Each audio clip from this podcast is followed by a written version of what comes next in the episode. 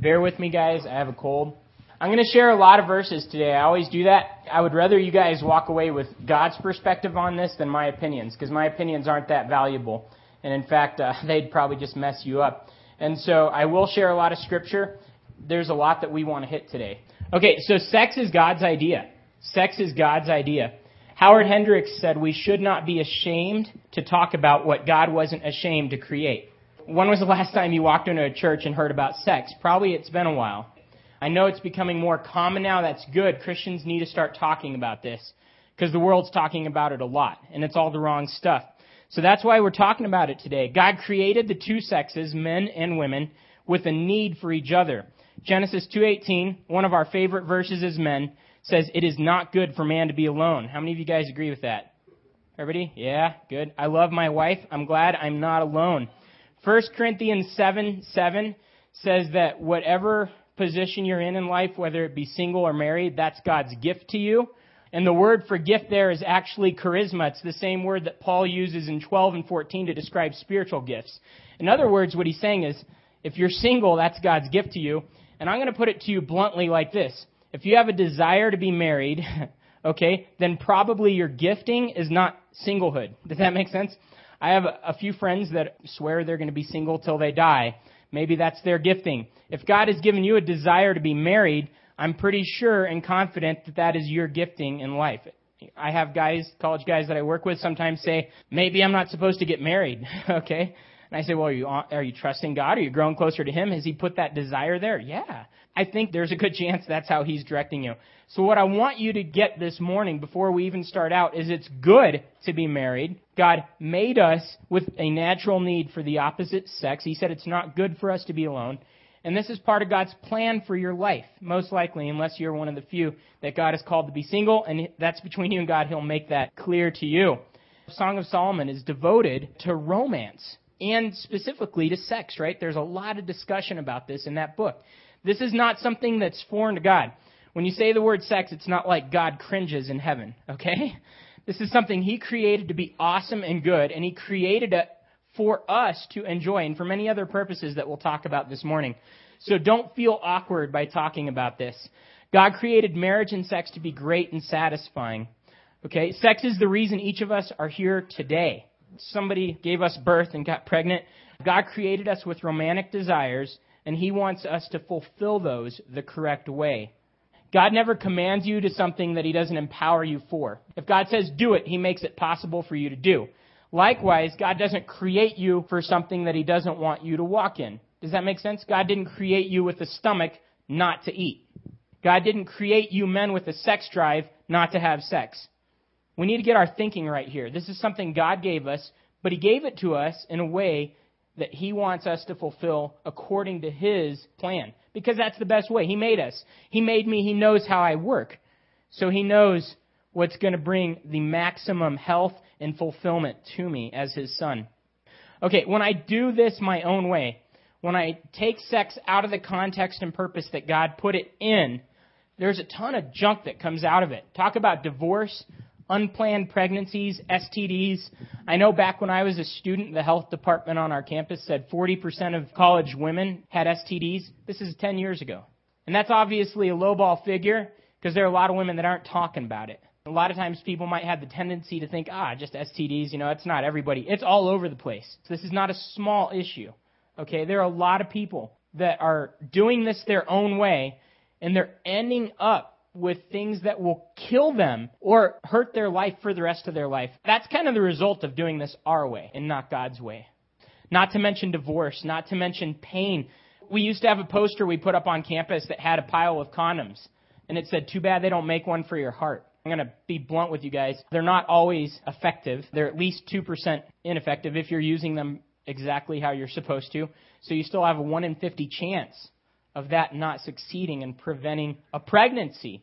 And an STD is even easier to contract than it is to get pregnant. Just to give you perspective, and I don't want to make this the theme of the talk, but the HIV virus is, from what I understand, one ten thousandth the size of a sperm cell. Okay, and a condom is designed to prevent sperm. And that HIV virus is a lot smaller. So we're not going to go there the whole time. I just want you to see that when we don't do this God's way, we suffer. God's not just sitting up in the sky going, ah, don't have sex because I feel like making you suffer. I feel like making you miserable. No, God has designed this for my maximum good. And when I do it my way, I suffer. God's law is always there for my own good. So let's trust Him on it. There are God given rules for sex. They produce the most and the most satisfying sex. 1 Corinthians 6:18 says that sex is reserved for marriage. It talks about not being sexually immoral. This provides the security and stability needed for a truly satisfying relational, emotional, spiritual, and physical progressive sex life. Sex is not just physical. If anybody tells you it's just physical, they're lying or they're frankly unaware. They might not have much of a clue about the fullness of what sex is. On the college campus, most of you college students know, it's talked about as a purely physical thing. They're missing 75 plus percent of what it was meant to be. So the sex life that God created for us is safe and it actually contributes to a marriage. Outside of marriage, sex actually destroys a relationship because it prevents the things that are important in that relationship. Things like communication, forgiveness. I know college students that'll have an argument, dating, dating couples, will have an argument and to make up they go have sex. Well, they don't have to learn very much about communication or forgiveness or confrontation, those cornerstones of a successful relationship. Now, when we say, I'm going to put that sexual relationship off and focus on this relationship God's way first, what happens is I learn it the way it's supposed to be learned. I learn to put this other person first with an unconditional agape love. And then inside that foundation later, sex contributes to marriage. But sex outside of marriage will actually prevent people from growing the way they could. So God's way is best, my way destroys. And ultimately, guys, you you're men. How many of you guys think I'd be satisfied with not ever having much sex and really not having that great of sex? How many of you guys think that'd be good? I frankly want to have a ton of sex and I want it to be awesome. Okay? My father in law is glaring at me right now.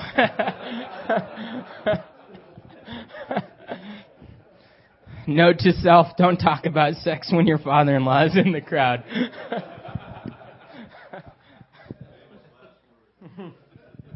yeah, he told me last night he brought all of his guns up here too.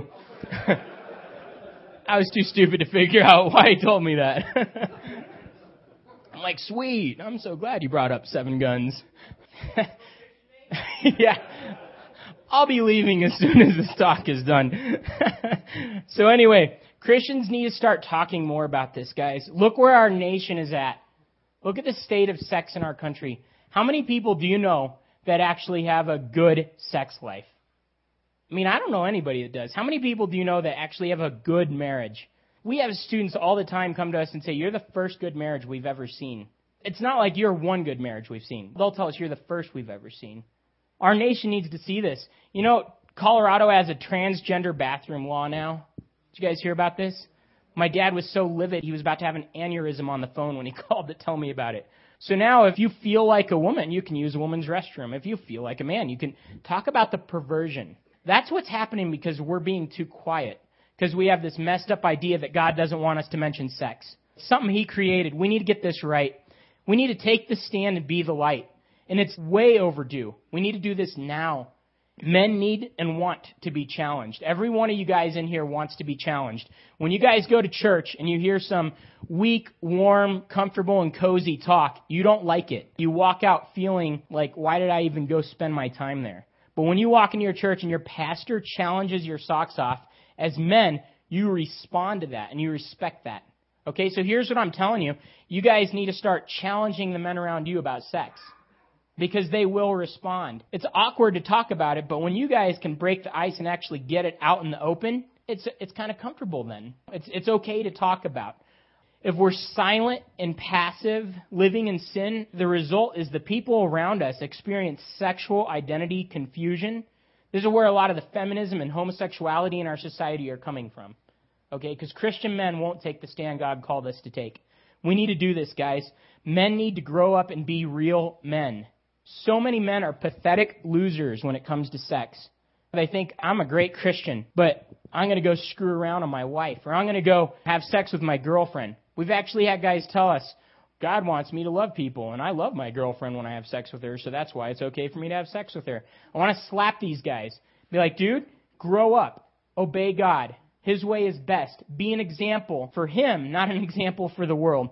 1 Corinthians 16:13 Be on your guard, stand firm in the faith, be men of courage, be strong. It's high time that we obey that. Okay, that requires that we begin thinking correctly about sex. Before we can talk about it, before we can be the examples about it, we need to think correctly about it. That's what repentance is. It's a change of our thinking that leads to a change of action. So our minds need to get right about sex. And a lot of our minds believe about sex what we see on the TV. That's not good. We need to start believing God's way about sex. Romans 12, 1 and 2 says that we're transformed by the renewing of our mind. Okay, if any of you guys are stuck in any kind of sexual sin and you want victory over it, it starts not by not doing that sexual sin. It starts by transforming your mind. We'll get into that later. But we need to start thinking correctly about sex if we want to do it correctly and talk about it correctly to other men. That's why we're having this talk here this morning. Hebrews 13:4 says marriage should be honored by all and the marriage bed kept pure, for God will judge the adulterer and the sexually immoral. Okay, so this is a big deal to God, and we're supposed to honor it. How can you honor something that you don't understand? If I want to honor sex the way God intended it to be honored, I got to know the way God intended it to be used in the context that He put it in.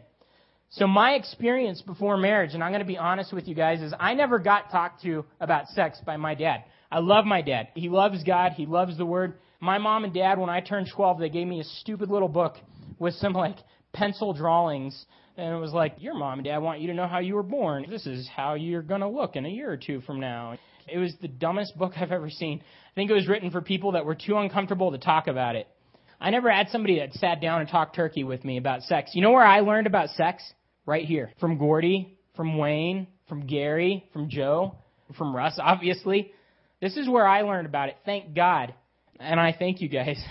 Because you guys gave me the right perspective on sex that has contributed to the marriage I have now. I had a teacher in sixth grade named John Ray who, who challenged me about porn at 11, not to get into porn. He's an amazing man of God that I love. I owe so much of the success of my sex life and marriage to him. So you guys can be those men. Honestly, fathers, don't worry about what your kids are going to hear today. Don't be going, oh my gosh, my son's going to hear about sex. This is terrible. This is going to be good. I'm going to do something very awkward. Sons, if you came with your dad today, on your drive home, talk about sex. A lot of you dads are like, crap. Never coming back here again. Well, that's fine. You're stuck with it right now. I'm not going to leave you hanging. I printed off a ton of resources up here. So if you're like freaking out going, how in the world do I do this? There are tons of resources up here. So no matter where you're at as a dad, you got resources right here. I only made 10 of these, so I hope it's enough. Get on the email list. If you need it, we can email you more. Or you can go to Focus on the Family's website. That's where I got all these. This is a themes to touch on during the talk. Okay, so if you're a dad who just got told you have to talk about sex on the drive home, you want to read that. Okay? Because it'll give you a little bit of perspective on what to talk about. So fathers, don't worry about what your kids are going to hear. They're hearing it far more from the other side already. Their friends, their classes. My wife got taught about sex when she was 11 in school.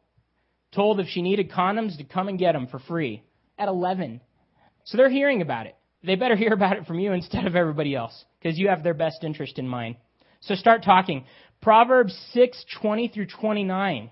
This is a neat passage. I'm not going to read it, but it says that a father's instruction, that a parent's instruction protects their children from the wayward woman. So if you want to preserve your kid and protect your kid from the sexual pitfalls that plague our society, you're the one that gets to start talking. That's real parenting to walk through this stuff with your kids. Dads probably think your kids don't want to hear it, but I promise you they do. It might be awkward, but man, your kids are dying to hear it from you. I was. And for all you guys in here, if you don't have a dad that you can talk to about this for whatever reason, talk to your pastor. Talk to somebody that you feel comfortable talking to. You can all talk to me, okay? You can all talk to Russ. You can talk to us. Fathers, you determine the sexual climate of your home. This is weird to you, but it's true. Do you know a father regulates his daughter's hormones? Did you know that a fatherless home, a girl will go into puberty earlier than in a home with a father? Even just your existence and your stability as a good father will regulate some of the sexual atmosphere of your home. I also want to say that your sin, whether it's porn or wrong movies or adultery or lust or turning your head or whatever, that affects your wife, your children, and even your children's friends and others. I know stories of people whose sons got into porn at other guys' houses. They're over at somebody's house for a week, and that father, his son, got into it from him, and then the friend got into it that way. So your sin could affect not just your kids, but other kids too. And fundamentally, if your sin is a struggle to you, you're going to be unable to lead or challenge or speak about this issue to your kids because you don't feel comfortable about it yourself. You don't feel like you have a position to speak about it. And I'm not going to leave you hanging, guys. I'm going to talk about some of the best ways to beat sexual temptation you've ever heard today. So bear with me. Again, it might go a little long. Just bear with me because it's good stuff ultimately, if you're struggling with sexual sin, the spiritual umbrella over your house has holes in it, and it's not protecting your family the way God desires. Your home is vulnerable at that point. You know the average first exposure to porn? Eight years old on the computer in your homes. If you guys don't have an internet filter and you have kids, you're setting your kids up to see things that are going to impact them for decades to come and possibly lead them into a lot of sexual sin themselves. So you guys need to get filters. Go to covenanteyes.com. Covenanteyes.com. You'll hear me talking about it. It's good. Okay? You know the largest demographic that views porn is the 12 to 17 year olds. In other words, the teenagers that are in your houses make up the majority of porn viewing in our country. So, fathers, you have a huge role to play here to protect the sexual climate of your home in such a way that your kids grow up with a godly sexuality, right? So they're not hindered from what God desires for them. Don't sexualize your children. Be careful who you let them hang around. And just because you trust somebody doesn't mean you should trust them with your kids. Statistically, guys, one in three girls. How many of you guys have girls?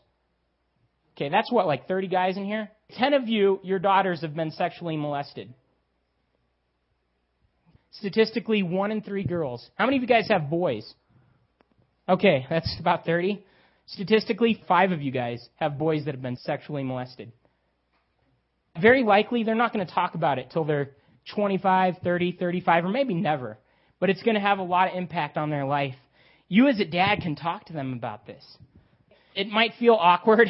Take these resources, talking to your kids about sexual abuse, and even bring it out. You don't know what they've experienced in their past.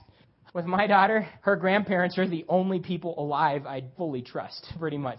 I mean, it's not quite that bad, but it's pretty much that way, you know?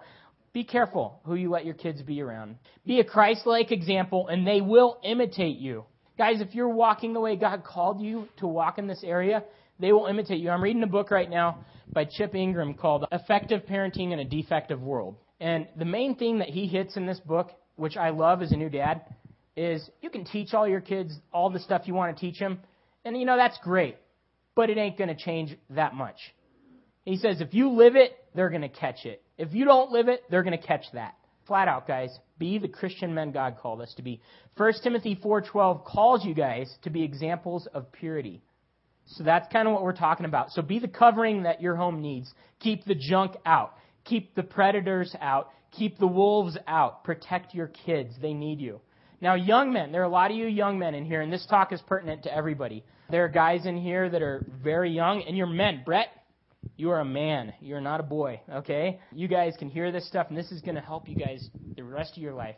All you guys in here, whether you're young men or old, this is pertinent to you. So, you young men, you need to listen. Basically, everything you've ever heard about sex outside of this room, unless it was from your dad or from your church, was a bunch of baloney. And it will kill you if you believe it so don't believe it. Most adults can't have a successful sex relationship. So I promise you, you can't either. Okay? This is a lie of our society that an 11 year old is ready for sex. 50% of adults can't figure this thing out. So you kids, be wise and realize God has given me this time to prepare to be the man God wants me to be, to have a successful relationship for the rest of my life. Do not believe the world's lies. Listen carefully today. You're not too young to take notes, so take notes. The best things come to those that wait. That's not just a trite saying, it's very true. You aren't missing out by waiting. You'll get so much more. And I promise you this. In college, I waited to have sex till I was married. Okay, and in college, people always said, Oh, you're missing out. You're missing out. You're missing out. Now, all those people, they're divorced. They're in broken relationships. They're this, they ain't, they're not getting much sex. Okay? But I am. Okay? Again, my father-in-law is like, uh, you're in trouble. Whatever you put off now, guys, you get much more later. By waiting now, you're not missing out. By waiting now, you're just putting money in the bank, and that money is making a whole lot of interest. You know what I mean? And so 10 years from now, you're going to have friends going, What the heck did you do right? because I envy your marriage, your relationship, and your sex life. So do it God's way and you'll win. You young guys, you can still do this thing right. Now I want to tell you, dating. Some of you are dating age here. This is just a side note. If you struggle with porn, do not date. The idea that you can have a pure relationship with the opposite sex while struggling with porn is a lie. So wait till you have victory in this area to start dating. I've seen guys do terrible things to women that were struggling with porn. Don't burn bridges. When you're in a dating relationship, every small bridge you burn is going to be real hard to go back. So you need to be real careful. I'm not going to tell you what standards are there. Well, I'll tell you some. You know, obviously you don't have sex, you don't get naked, stuff like that. But a lot of Christians are going to debate, is it okay to kiss before you get married? I'm not going to tell you an answer to that because the Bible doesn't give you that answer. But what I will tell you guys that are dating is don't burn bridges because it's going to be real hard for you to go back. Honor God in that relationship. 1 Corinthians 10:31, whatever you do, do it to glorify God. Chris Hardrick when he was dating, Erin and I, my wife and I did pre-marriage with him and his wife, and this is what Chris said. Our standard for our physical relationship is does it glorify God? Plain and simple. Does it glorify God? I think that's a good standard, right, guys? If you can answer that, then you've won. So, you don't have to miss what God has for you. God's way is best. God's standards are there for our own good. In John 10:10, God promises each of you the abundant life. That's a full, meaningful, and satisfying life that beats anything the world can offer you. God didn't say, I'm going to give you the abundant life, but sex is going to be miserable. You're a man. I know where you're coming from. That wouldn't be very abundant. So, when God promises you the abundant life, it includes sex, right? He's not dumb. He didn't forget how he made you. So let's start believing him. He wants you to have an abundant and fulfilling and meaningful sex life. 1 Corinthians 2 9 says, No eye has seen, no ear has heard, no mind conceived what God has in store for those who love him. Okay? Now, relate that to sex. It means you've never seen something this good, you've never heard of something this good, you've never even thought of something this good. That's what God has for you. Okay? Now, when we do it our way, we miss that. So know and follow his plan. All relationships involve attraction. How many of you guys have felt attraction for another individual? All of us, right? Okay, attraction is an emotion which involves admitting something is nice and beautiful. It's very different than lust, which is choosing to selfishly use another person to meet my desires. So attraction is okay, lust is not. Okay, you can be attracted to anything, guys. You can be attracted to a pizza. I'm very attracted to pizzas. I know a lot of you guys are uh, attracted to baby kittens. it's a joke. guys, you can be attracted to guys and girls. And this is not weird. Austin is my accountability partner. I'm going to talk to you more about him today. He's on staff with us. The first day I met Austin, I had an attraction for Austin. This was not a bad or a sexual attraction. I was like, I like this guy. I mean, we both snowboard. We like all the same stuff. We connect. You know, there's some people you just connect with. That's attraction. It's like, hey, you know, I really like you. And that's cool. You can have a very godly relationship out of that. You can also be attracted romantically to the opposite sex. You can, and I hope you will be attracted to your spouse. and hopefully, you'll be attracted to God. And I think that's why you guys are here today. You had a desire to grow closer to God. Okay, so attraction happens in all areas of relationships, in all types of relationships. Attraction does not equal romance or sex. And this is the lie that our society is telling us. If you're attracted, you have to get in bed. You have to hook up. We have stories of college girls having sex with three or four guys a day. Now, the deal is society is telling you if you feel an attraction, it's sexual. And that's a bunch of crap, frankly. It's a lie. It's not true. You control your attraction. Your attraction doesn't control you. You can feel an attraction and say, you know what? That attraction is godly. I'm going to pursue it. Or you can feel that attraction and say, it's not godly. I'm not going to pursue it. I don't have to want that thing. Okay, in Philippians 1, Paul evaluates his desires. He says, it is right for me to feel this way about you. You get that? Paul wasn't just like, I feel an attraction for the Philippians, but he evaluated it. Why? Why do I feel this attraction for the Philippians? Well, because God wants me to encourage them in their faith, help them grow, et cetera, et cetera. So then he writes, it's right for me to feel this way. This is correct. He was evaluating his attraction. He was evaluating his feelings. We can do the same thing. If we don't do that, guys, if we let our attractions lead us, we will die. Our heart is desperately evil and it's deceitful and it will trick me. It will lead me down roads that I don't need to go down. So decide what you will allow yourself to be attracted to. It's kind of like this. In my marriage, Erin is my definition of beauty. Am I ever tempted to look twice at another woman? You bet. I'm a man. I see a woman that's beautiful. Absolutely, I'm going to be tempted to look twice again at her. But between my accountability partner and I, a second look is lust. And I will confess that to him as sin, and I'll confess it to God as sin.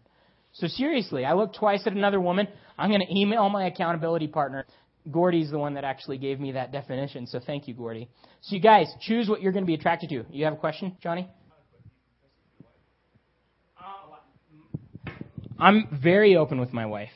So yeah, absolutely. You guys be sensitive with your wife. If your wife is going to have a lot of insecurity and all this stuff, be careful. Here's what I'd say. Go to your accountability partner, another man, first, and get one of those. If you're struggling with lust, I mean, I'm going to be frank with you guys, like on a continual daily basis, you're going to hurt your wife a lot if every day you're like, ah, guess what, honey? I lusted after 17 women today.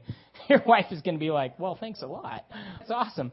You guys, I think when you get to a point where you're walking in the light with an accountability partner and you're trusting God, and there's this vulnerability and your wife is at a place where she can be a partner in this with you, it's okay. And only share, I think, the appropriate level of sharing. Does that make sense? That's for you and God to decide. That's not my decision. But be careful with her emotions. Don't hurt her.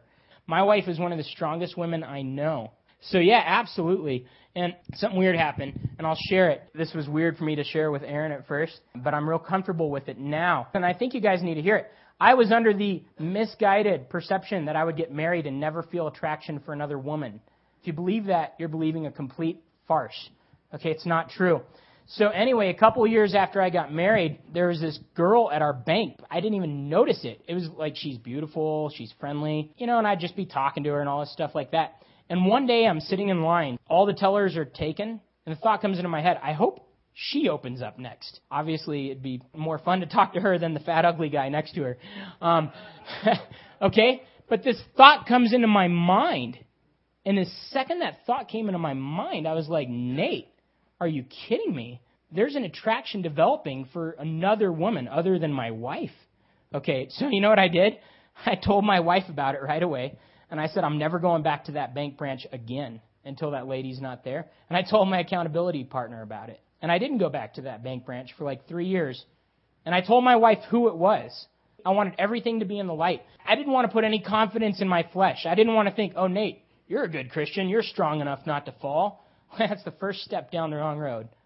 So I knew if I get this thing in the light and my wife and my accountability partner know where I'm coming from, I can't fall. And so I thank God for people that'll stand with us as men like that. But what I want to encourage you guys with is you guys any of you married men know it, and all of you guys that aren't married yet will find out that that'll come up, and you better be ready to take that stand. My goal, and this is what's really good, is I want her to know she can trust me. And also, what's cool is whenever I've shared stuff like that with her, she tells me, she goes, Nate, it totally frees me up to be honest with you because I know you're not holding anything back from me. So there are things she's reluctant to tell me about and then I find that she just comes real clean with me about just thoughts and ideas and stuff like that.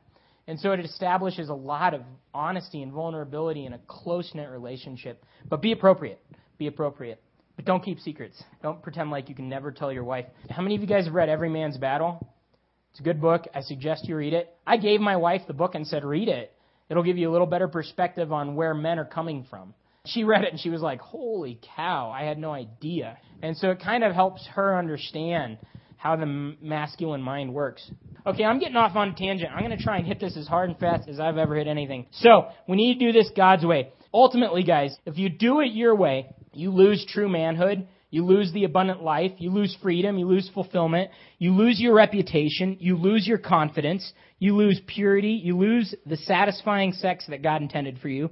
Your wife loses the husband God intended for her. Your kids lose the example and role model they so desperately need. Your church, your community, and your country lose the man that God intended for them. And ultimately, God and eternity lose because your life calling purpose and fruitfulness are limited and hindered by this sexual sin.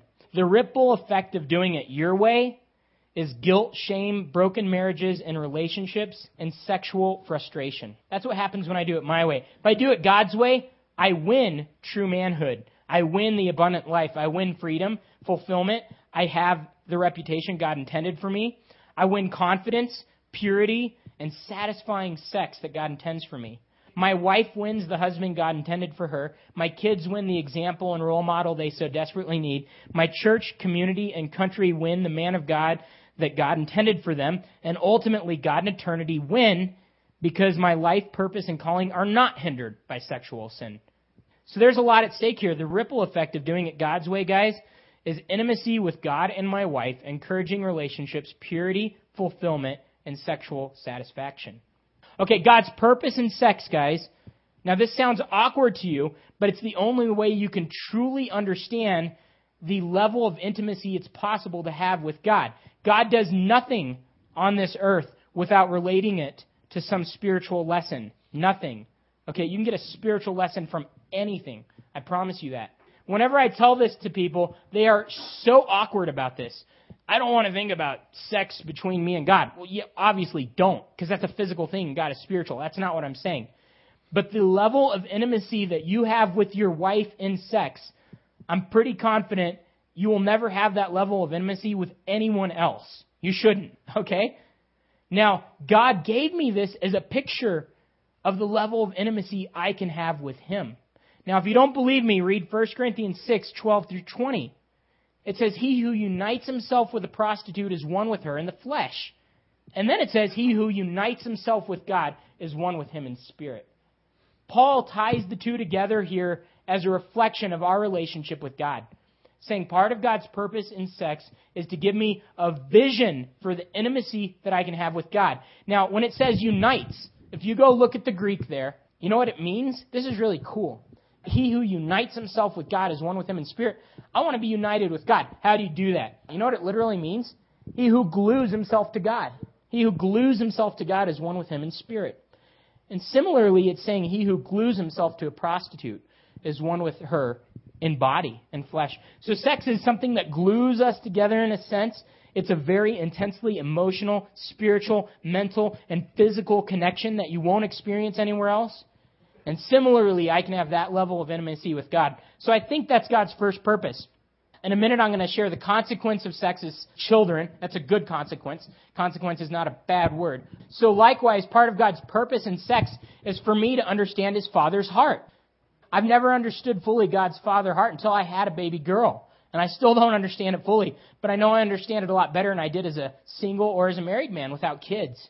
So part of the design of sex is for me to understand the intimacy I can have with God and to understand when I have children as a result of sex, God's father heart for me and for this world. So that's part of God's purpose in sex. So it's not meaningless. It has a point. It has a reason. God's context for sex is marriage. Now, God's consequence for sex is children. It's not a bad consequence, it's a very good thing. But what happens in the world is they try to divorce it of all that stuff. Sex has no purpose, sex has no context, sex has no consequence. It's just my pleasure that's at stake, right? Isn't that what the world tells you? It's baloney. We miss all the reasons that God intended it for us. Okay, I'm going to throw up a little slide here. If it's cheesy, bear with me. Forgive me. I spent an entire afternoon trying to come up with these acronyms. And they're still kind of cheesy. If you have better ideas, come talk to me. Sex in marriage is progressive. What that means is it gets better and better and better the longer you're married. Russ and Linda told us this when we were doing pre-marriage counseling with them. And honestly, Russ, I don't mean to embarrass you, but my first thought when Russ said this was, what a liar. okay. I know Russ used to be some hardcore athlete in school, and he's still in good shape. He was on the cover of Sports Illustrated in college. He hates people hearing that. He's he, he's stronger than anybody I know, but he ain't what he used to be. Okay, so in my mind, I'm like, whatever, Russ. There's no way sex is better now than it was when you first got married. It is. Sex gets better the longer you're together. Outside of marriage, sex is not progressive; it's regressive. Does that make sense? Now here's why, okay? Inside marriage, sex is great. Outside of marriage, sex is awful. You guys get that? Don't laugh. It's kind of cheesy, but it makes sense. Inside marriage, sex is grounded. By grounded, I mean it has a foundation. There's security. There's stability. Okay? Outside marriage, it's ambiguous. There's no foundation. There's no security. There's no stability. I don't know if this person's going to be there tomorrow morning. I don't know if they're going to leave me. Inside marriage, there's a grounding and a foundation. Outside of marriage, it's ambiguous and shaky. Okay? Inside marriage, sex is respectful. Okay, there's respect. Okay, there's respect between each other. I respect my wife. She respects me. So there's freedom to be yourself. I don't have to put on a game for Erin. I can be myself because I know she respects me and I can accept her for who she is and who God made her to be. She doesn't have to be somebody different from me. So it's safe to experiment and you're able to grow together in marriage. So it's respectful. Outside of marriage, it's weary. It's performance based acceptance. You're always wondering, am I good enough or is there somebody better that she's going to leave me for? And so you're not safe to grow in that relationship outside of marriage. Inside marriage, sex is equal between each other. It's two individuals growing together and learning together, communicating, sharing expectations and desires. Sex is hard to talk about. Sex is one of the number one reasons people get divorced. Inside marriage, you can have an equality where you can talk freely with each other. This is something I would like in sex. And then my wife can say, you know what, this is something I would like in sex. See, we're equals. We can talk to each other. Outside of marriage, sex is factional. It's two individuals seeking their own ends. So my point is not the other person's good. My point is my good. Erin and I, a couple, maybe two years ago, we just ate in the college cafeteria. We just wanted to hang out with some of the students. So we went there for dinner and we're just eating with some, just not our students. We weren't with any of the Christian students. We just sat down with a bunch of students we'd never met before. You know what the conversation was? It was a girl and her boyfriend and her friend. And she's telling her friend how bad her boyfriend is in bed. You think that's fun sex, you got problems. It was factional. She was in it for her own good. He was in it for his own good. And they both hated it. So outside of marriage, it's factional. Inside marriage, it's agape love centered. It's unconditional and Christ like. It's selfless, unconditional love, serving and putting each other first, desiring each other's highest good. There's no shame or regret because I'm in this for you. Inside marriage, sex, for me, I love it, but I'm in it for Erin. I want to serve her in it. And you know what the good thing is, guys, is I don't lose anything that way. Because when my wife knows I'm serving her, she serves me, and that's good. it is. If you got a wife that's like, I could care less how much fun you have in sex, it's not fun. But when you have a wife that is sold out and serving you and making you happy, that's a pretty darn awesome thing to have in sex. That happens in marriage when we have agape, Christ like love for each other. Outside of marriage, there's ungenerous, selfish, and conditional love. Using each other for your own desires, and it's full of shame and regret. Inside marriage, sex is time enhanced. It gets better over time, just like Russ and Linda told Erin and I before we were married. I can't wait to be having sex with with my wife when she's 60. Okay? I don't want that to sound awkward to you. But sex gets better and better the longer you're married. You learn each other's desires, you learn what each other like. You know, when we first got married, I actually really didn't like sex. It sounds weird. I want to be honest with you guys. I don't want any of you young guys to have wrong expectations. I got married and I felt guilty having sex. It took about eight months or seven months to get to the point where I was able to enjoy sex. And it's partly because I didn't think necessarily right about it beforehand. Going back to that. But ever since, you guys, it just grows and it grows and it grows and it grows. And you think it can't get any better than where it's at now, and then next year gets better. That's how God designed it to be. God doesn't design stupid stuff. So when he designed sex, he meant it to get better and better and better, not to be something you do a few times and you're like, this sucks, I'm done. Outside marriage, that's what we get.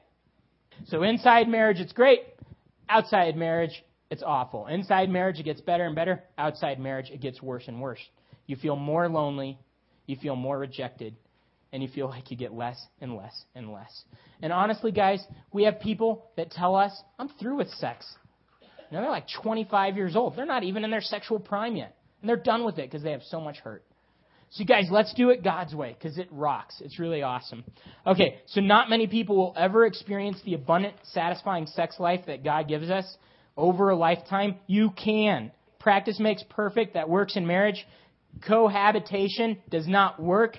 Most cohabitating couples do not stay together. I've heard it's 60% don't ever end up going any further. They break up before they even get to the marriage point. Cohabitation, in other words, living together before you're married, that doesn't work. And of those couples that live together before they're married and end up getting married, it's only about 40% that end up getting married. Of those, it's a much higher percentage that get divorced, and they get divorced sooner than the rest of the, the general public. Does that make sense? So the idea that living together first is going to make it better later is a lie from Satan. So don't believe it. God's way is best, always. That's all there is to it. Compatibility is not an issue. Before I got married, people would say, "Why you're not having sex? How do you know you're compatible?" I'm like, uh, she's a woman, I'm a man. Pretty sure we're compatible. you know, I don't think that's an issue, and it's not, guys. God designed us to be compatible with the opposite sex. Okay, so no matter who you end up marrying, you're going to be compatible with them. Okay? Now, does God really want us talking like this? Or is God kind of going, dang it, God, Nate got all these guys excited about sex. What a jerk. I want you to read God's words on this. Proverbs 5, 15 through 20. You guys can turn there with me if you want.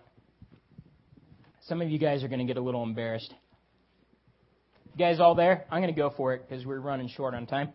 Drink water from your own cistern, running water from your own well. Should your springs overflow in the streets?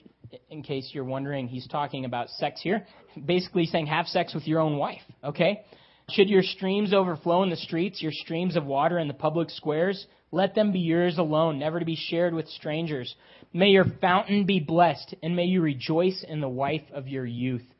Rejoice in your wife, guys, okay? And for you young guys, rejoice in that God is going to give you a wife and that it will be awesome in His timing, okay?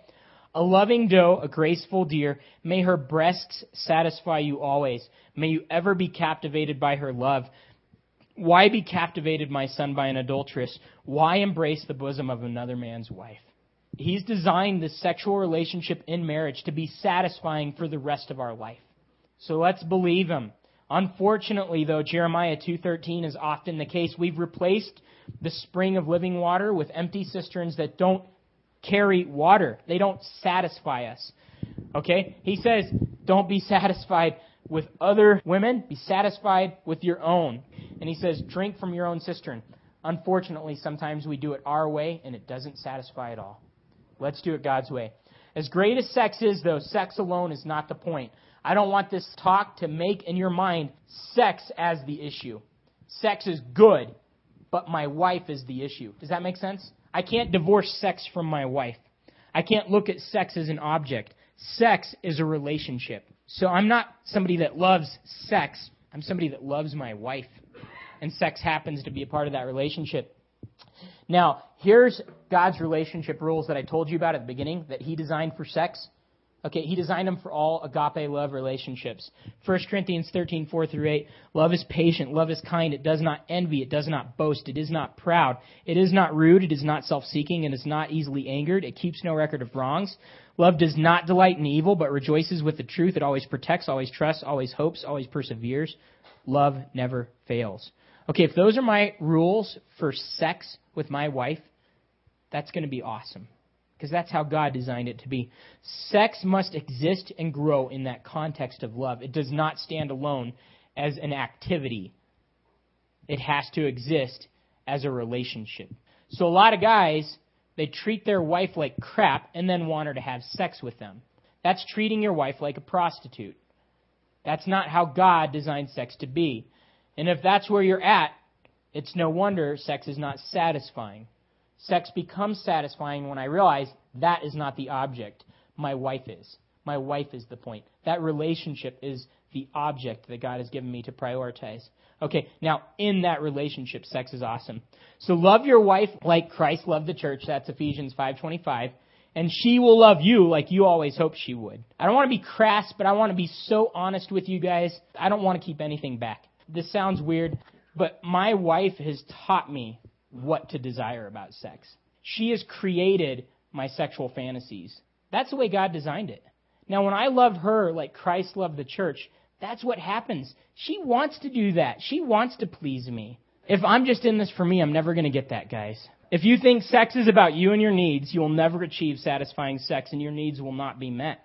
Okay? Selfishness kills sex.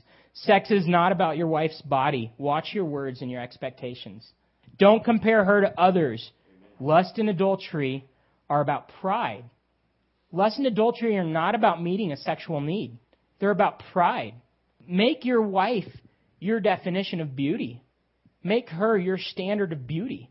Erin is beautiful. She's my wife. Now, I'm going to define beauty by her. She's a 10. Everybody else is below that. How you match up to her comes somewhere between 1 and 9, but she's the 10 and the only 10. Does that make sense, guys? Make your wife your standard of beauty. Ask God to help you do that. God's framework for abundance. How many of you guys like eggs? All you guys? Okay. How many of you guys like raw blended up eggs? The one Marine in the room says yes. okay. Um, ultimately, eggs were meant to be consumed cooked. Okay. They're pretty disgusting and dangerous when they're not cooked. Sex is the same way. It was meant to be consumed within its context. And when I don't do it, it's dangerous and disgusting when I don't do it in that context. Abstinence before marriage. Sex is too good not to wait, guys. I'm not going to tell you, young guys, wait to have sex because you might get all these STDs. You might, and you could die from them. I have a friend that died of AIDS, and you could have that happen. I'm not going to tell you that's the reason not to have sex. That's a secondary reason not to have sex. You know the number one reason not to have sex? It is too good to screw it up doing that now. Wait till you're married and you get so much more. Don't miss out on what God has for you. And if you've already gone down that road, there's healing and it can be awesome again. I'll share about that later. Going to try and hit this fast. Waiting equals the spirit of the law. There are a lot of youth, your guys' age, that have these promise rings that, that think oral sex isn't sex. Sex is sex. And it's unfortunate that a former president of the United States of America tried to blur the line of what sex is. Oral sex is sex. God gave us this for our own good. Let's live up to the spirit of the law, not the letter of the law. So the idea here is sexual immorality hurts me. So I want to have complete purity. Again, does it glorify God? That's my standard. Monogamy in marriage. I want to encourage you guys, since this is God's only way, statistically in a room this big, there's probably somebody that's in an affair or at least thinking about it. I want to call you out and say, do this God's way. Again, do it your way and you'll lose. So temptation and sin. God has provided the most fulfilling answer to our sexual needs. It's called a wife. Okay? Satisfying it in other ways is sin and it's sin against God. In Psalm 51:4, David committed sexual sin and murder. And he came to God and he says, Against you and you only have I sinned. He realized this sin wasn't just something with me, and it wasn't just something with me and another woman. This was between me and God. I got bigger fish to fry if I'm cheating on my wife. Okay? And 1 Peter 3, it talks about when I don't have harmony with my wife, it hinders my fellowship with God. So, this is between you and God. Satan's perversion. 1 Thessalonians 4, Hebrews 13, 1 Peter 4, Jude verse 7, Revelation 21, and many others say don't give in to sexual immorality because it's for our own good again. Now, lust, I've said it before, it's a second look, a turned head. It's gratifying my eyes. It's choosing to say I'm going to meet a sexual need by looking. Now, as men, we can do that. I see some hot girl dressed in some really revealing clothes. I can receive sexual gratification by looking at her. That's how God designed us. And I want to encourage you guys, divert your eyes and be real careful. The more strict I am with no second looks, the more accountable I am to my accountability partner. Do you know how hot that makes my wife look? Because nobody's competing with her. I see my wife and I'm like, dang, you're looking good. okay? See, that's what God intended. When we live a life of purity, we win. Our wife becomes an amazing thing. Okay, but otherwise, we start comparing her with everyone, and it hurts. Now, here's what Jesus said about lust. I say to you, in Matthew 5:28, I say to you that whoever looks at a woman to lust after her has already committed adultery with her in his heart. And in Job 31:3, Job said, I have made a covenant with my eyes not to look with lust upon a young woman. That's the level of commitment that we're talking about here. Porn is lust, and porn is sin. Porn is a chemically addictive habit. Epinephrine is released into your bloodstream when you're sexually stimulated, and epinephrine aids memory. In other words, you can't forget the images that you're looking at. I've had guys tell me I can remember porn that I looked at 25 years ago. Likewise, if my wife, she's the only one satisfying me sexually, that epinephrine works to my advantage. Dr. Jeffrey Satinover, in testimony to the U.S. Senate in 2004, said modern science allows us to understand that the underlying nature of an addiction to pornography is chemically nearly identical to a heroin addiction. Okay, here are the stats. As of August 2006, it's only got worse since then. 50% of Christian men and 20% of all Christian women were addicted to pornography. Addicted. This isn't occasionally, look. This is half of all Christian men are addicted. Okay, on the ground, it's like 90 plus percent, I think. I don't talk to many guys that don't struggle or haven't struggled with porn. It's rare. This is a big deal. These are some old statistics. I don't remember how old, five or six years old. 51% of pastors admit some struggle with porn. This is one in two pastors. 18% of pastors say they're addicted to porn. And honestly, this is just the, the honest ones. All these stats are lowball figures. Okay? I'm not saying this to tear anything or anyone down, but I want you guys to see the magnitude of the problem that we've got ourselves into because we're not doing this God's way. Sexual sin is the number one reason people leave the mission field. So porn is getting to be a huge issue. Here are just a few student quotes that I've heard. And no names, but here are some quotes. Porn has controlled me for more than half my life. Here's another one. I can't look at anyone without thinking sexual thoughts. I had one guy tell me, I've looked at so much porn and it's taken me so far down this road, I can't look at anyone, male or female, without thinking sexually about them. It's kind of awkward when you're in that conversation. You're wondering, you know, like, anyone but me, right? you know, we need to be men. Don't be insecure. Have those conversations. Help these guys grow. Here's another one. I was afraid to serve God because of my addiction. I had one guy tell me, You used to ask me to lead Bible studies. I wouldn't even think about it because I was so addicted to porn. I didn't want to get close to doing that stuff. All you pastors in here, if you can't get men in your church to lead, I think the problem is pretty simple. I bet it has a lot more to do with porn than it does with anything else. So, how do we get this out in the open? Let's start talking about it and giving people some hope because the hope is there. I just want to throw a few things out there that are awkward because you guys aren't going to hear them probably anywhere else. So, masturbation. The Bible doesn't say don't masturbate. So, again, I'm not going to try and put a standard on you that's not there. But what I do want to say about masturbation is 1 Corinthians 10:31, are you glorifying God with it? And I want to say with Matthew 5:28, are you lusting because lust is the same as adultery? If you can't answer those two questions right, then you should reevaluate how you view that topic. Okay, Adultery is meeting an ego need. Again, I mentioned it earlier, but it's true. It's not about sex. It's about wanting to feel accepted and loved and respected. There's not a pastor alive that got into ministry thinking, I can't wait to have an adulterous relationship and mess up my entire church. That's never happened in the history of this world. But what happens is ministry's hard, and a lot of times you feel like you are leading and everybody's pushing against you. And then one woman's like, Man, you're the best speaker I've ever heard. And you can go, Wow, that's really exciting to hear that. There was a real beautiful girl in our ministry that told me that. But she would come up to me and she'd be like, You're the best speaker I've ever heard. Holy cow, all this stuff. And man, it really made me feel good. And I just told Erin, I was like, I don't believe this girl has bad intentions, and I don't feel an attraction for her at all. But I, I mean, I don't want to like hang around with her enough to let that attraction start because it could happen real quick. Because I don't feel a physical attraction to her, but I sure feel uplifted by hearing how much she thinks I'm great at ministry. You know what I mean? You guys, that's where adultery starts. I'm in ministry, I know. I can tell you with a clear conscience, Ted Haggard did not get into the ministry to shame Christ. This was a small succession of very, very small things that went back to the ego. And it's the same for every other man. And like Billy Graham said too, they asked him, what about all the pastors that get caught in adultery? You know what Billy Graham said? He said, every day, thousands and thousands and thousands and thousands of airplanes take off and not one crashes, and you don't report how safe they are. But when one crashes, you report that. He goes, I suggest you go find some that haven't fallen and start reporting on them.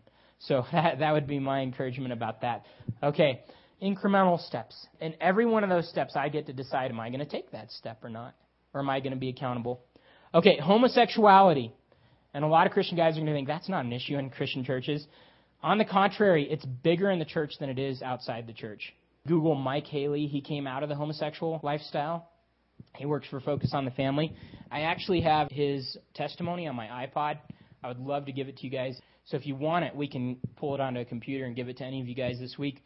But he said and he works now. He's married and has kids and all this now. But he works with with this issue in Christian churches, and he said it's far higher in the church than it is outside the church. You know why? He says people when they start to feel these same sex attraction feelings, they hate it. They don't want to be weird. They don't want to be different. So they go to the church to find answers. So the church has a lot higher percentage of people struggling with this than the, than the world does. Because people are going, going, I want to beat this thing. I want to get away from it. Unfortunately, the church typically is not giving them many answers. I've never heard this mentioned at my church. I don't know if you guys have. I've heard people talk about, like, let's fight homosexuality, but I haven't ever heard somebody talk about, hey, if you're struggling with this, we're here to talk to you. And honestly, this is a stat that'll kind of shock most of you guys. 34% of young people admit having had same sex attraction. That's one in three. About 1 to 2% of the population is gay. I'm only throwing that out to let you guys know how big of an issue this is. Now, there's not a study that has ever been done that says that homosexuality is genetic. You were not born that way. Nobody is born that way. There might be a predisposition to more feminine behavior or speech. That doesn't mean you're gay at all. It just means God made you with that kind of some feminine aspects of his character. They're not even feminine. Society says they're feminine. A voice is not feminine or masculine. Does that make sense? Some people are born that way and then society tells them, oh, you're gay. That's not true. Now, what happens predominantly in the homosexual arena is young men have not had a father that has shown them their value or a masculine friendship that has shown them that they are valued as men. And so they're searching for male affirmation. And society says it has to be sexual. The real need for guys that are struggling with this, and I'll be honest, in the last 11 years, in four years of college and seven years since, there's only been one or two years where we didn't have somebody in our ministry that was struggling with homosexuality. So this is a real issue.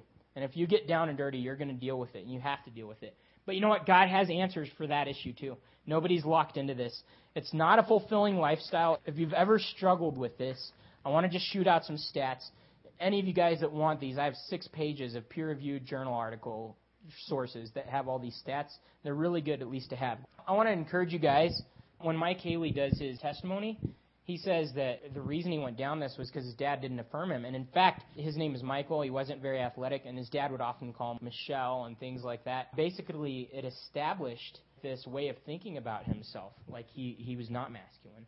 So I want to encourage you guys with your sons and with other young men that you know, affirm them in their masculinity. Don't tell them that they're not good at sports, even if they aren't good at sports. Talk to your kids and affirm them and affirm other young men around you because they need that. Get this the modal, our most frequent range for homosexual number of lifetime partners in the gay community is between 100 and 500. Okay, that's the typical average range, which means in one lifetime they will have between 100 and 500 sexual partners, with 10 to 15 percent having between 500 and 1,000, and with another 10 to 15 percent having over 1,000 lifetime partners that indicates to me that there's a need not being met, and they keep searching in all the wrong places. Only 2.7% of older homosexual men reported having only one lifetime sexual partner. Not even three out of a 100 had one partner. Now, just to contrast that, 77% of heterosexual males and 88% of heterosexual females had only one lifetime partner. So it gives you a little bit of the perspective of what truly satisfies us and, and fulfills us. Gay men make up almost 55% of the AIDS cases in America. They make up only 1% of the population. So if you do the math, they are over 99 times more likely to contract HIV and AIDS. Okay, so 100 times as likely. And now, just to sum it all up, life expectancy for gay men age 20 is 8 to 20 years less than their heterosexual counterparts. And in fact, it is estimated that up to half of gay men age 20 will not reach their 65th birthday. This is a dangerous and unfulfilling lifestyle. So when society says, you're feeling this feeling, you were born that way, they're leading you down a destructive path that will lead you into a lack of fulfillment and a hurtful lifestyle that will destroy you. So there is hope, though. You're not locked into this. There's a need for masculine affirmation that you can get at places like this if you've ever been there. Don't think you're some weird oddball. It just means that you need men that will affirm you and will help you grow. Okay, married men, porn, lust, and adultery are searching for something you already have. God meant to meet your sexual needs with your wife. Single men, porn, lust, and promiscuity are robbing you of what God wants you to have. The result of Satan's perversion, you hurt yourself and you hurt others. In Romans 6, 12 through 24, it says, Don't offer your body up for unrighteousness because it hurts me. It kills me. Even if it was consensual, memories last and the future will be painful. Okay? And if it wasn't, those people are going to be dealing with the consequences for years and years and years to come. And we know students that are divorced, that got married in the last five to ten years, that are divorced because of their sexual pasts and not being able to relate to each other because of them. So there's so much at stake. So why is the fight tough? Why is it hard for us as men to get this right? We're proud, and Lust is about that a lot. We seemingly have our insecurities met in this. Okay? We're rebellious by nature. We have a strong natural sex drive, and we're sight oriented. You could see that as being set up to lose, or you could you could see it as being set up to have a whole lot of fun in sex when we do it God's way. Does that make sense? When I don't do it God's way, I lose. When I do it His way, those natural masculine characteristics make sex awesome. Okay, now I want to end with a couple things. In Romans 7, Paul talks about the body of death.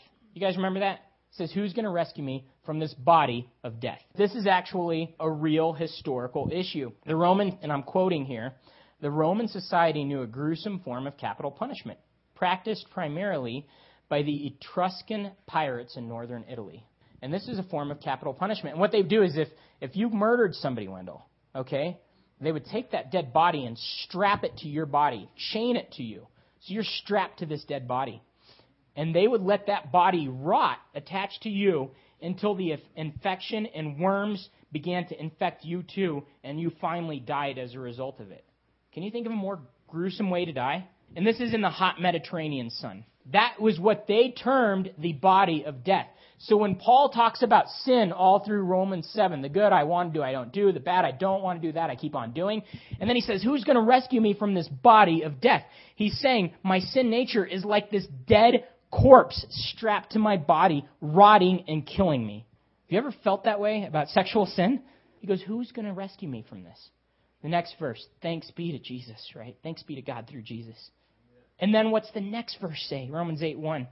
There's no condemnation for those who are in Christ Jesus. You might have messed this thing up in the past, but God's desire for you is victory. And there's no condemnation for you.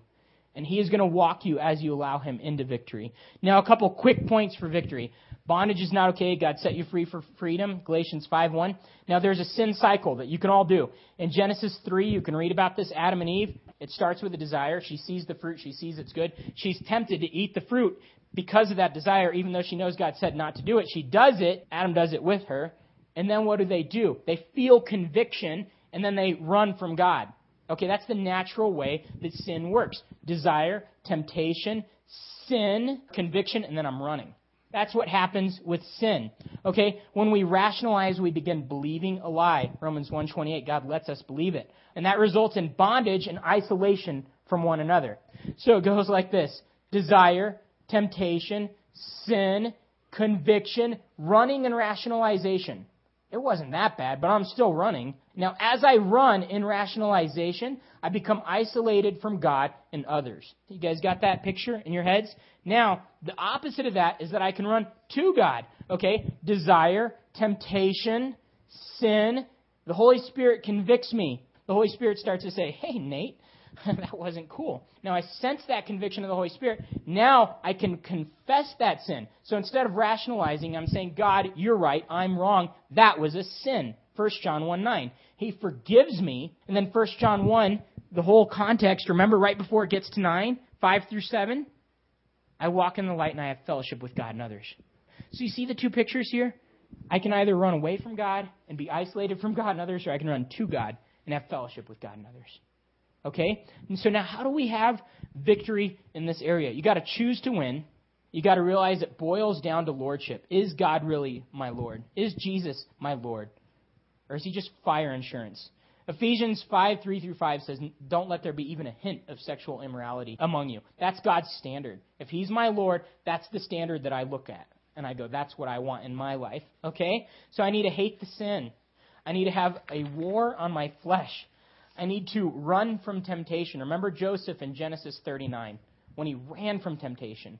Habits can be broken in six weeks. That's a stat. It is possible to break those habits. Matthew 5:29 through 30. If your eye causes you to sin, pluck it out. Right? If your hand causes you sin, cut it off. Jesus, I don't think, is talking physically about doing those things. What I think he's saying is eliminate the things that cause you to sin. I have a friend that said, Porn is killing me so bad. He lived on the third floor because I took my computer and threw it out the window today. I was like, you jerk. Should have given it to me. I was in college and I didn't have a computer. He's like, well, I didn't want it to be a stumbling block for you. So anyway, but yeah, that's what it means to pluck your eye out, cut your hand off if it causes you to sin. He realized that computer is causing me to sin. He threw it from the third floor into the dumpster and destroyed it. Okay? He cut it off. Philippians 3 3, don't put any confidence in your flesh. Don't think you're strong enough to resist. In Romans 13:14, don't make any provision for your flesh. Don't allow yourself to get to the point of falling into sin. Set yourself up to win. Okay, beat temptation at the level of desire. I talked a minute ago about running to or away from God. Where did it start? Desire. Eve saw that the fruit was good, right? So she desired first, then was tempted to disobey God, then sinned. If you guys go to James 1:14, what does it say? But each one is tempted when by his own evil desire he's dragged away and enticed. Did you guys get that? What comes first, desire or temptation? Desire. How many of you guys think beating temptation starts when I get tempted? That's what I always used to think. When, well, when the temptation hits, uh, and I fight like mad and hope I win. No, I beat temptation before I ever even get tempted by letting God change my desires. Now, see, if your desire is for sexual gratification, then those immoral ways of fulfilling that are going to be very tempting. If your desire is for your wife, those things aren't going to tempt you at all. Does that make sense?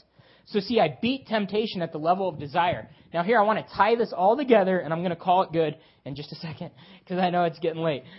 You guys, if you want to change your desires, how do you do it? You read it this morning, Psalm 37 4. Delight yourself in the Lord, He'll give you the desires of your heart. Okay? So you want to beat temptation, you got to change your desires. You want to change your desires, you got to get closer to God. As you start getting closer to God, He starts to change those desires to be in line with His.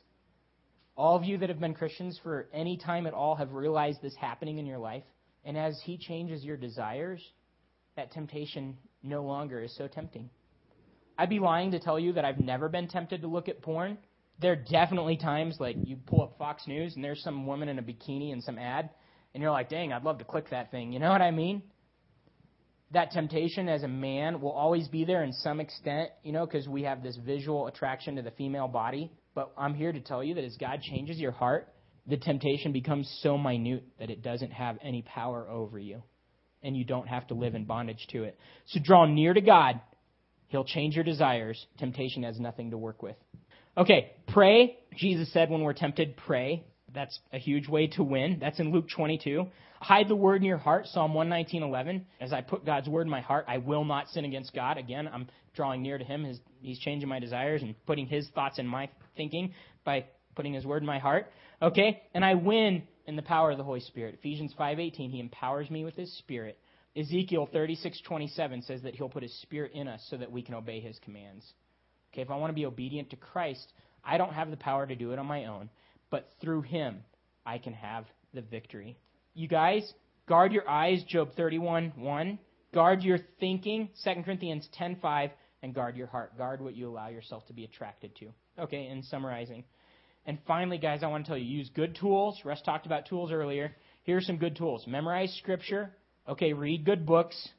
Use an internet filter or an accountability thing like Covenant Eyes. Using good tools, you can win. And also, guys, finally, stay accountable. You need other men to walk with you down this road. You need others. James 5:16 says, "Confess your sins to each other, and you will be healed, not forgiven." Right? Because God forgives me when I confess my sins to Him. 1 John 1:9. But when I confess my sins to my other Christian brother, then I get healed because I'm getting those out in the light and I'm letting God deal with them, and they're not in secrecy anymore where they can hit me bad. So 1 John 1 7, I walk in the light as he is in the light, and I fellowship with God and others. Okay, marriage is awesome, guys, and God intended sex to be awesome too. And I want to leave you with Matthew 6:33, seek first his kingdom, and all these things will be added unto you. Guys, if he's everything in my life, if I love him and my passion is for him and I desire him more in everything, he's going to give me the greatest sex life that I could ever imagine. His way, not my way. He's going to provide for those needs that he created me with. But I don't achieve those by striving after them. I achieve those by seeking first him and his kingdom. And it's what Jesus said in Matthew 10. He said, if you find your life, you're going to lose it. So many of us men are trying to find our life sexually and we end up losing it. And Jesus said, if you will lose your life for me, you'll find it. And that's when I say, you know what? I've screwed it up myself, God, and I'm ready to do it your way. I'm ready to lose myself. I'm ready to take those things that I've tried and that don't work and say, you know, forget them. And then in Him, we find what He meant for us to have. Invest in your wives, guys. Invest in your wives. I'm going to end it there. Real men wait and commit to their wives. And you guys, God has so much for you, and it's so awesome. Let's do it His way and let's be the example to this world that they desperately need.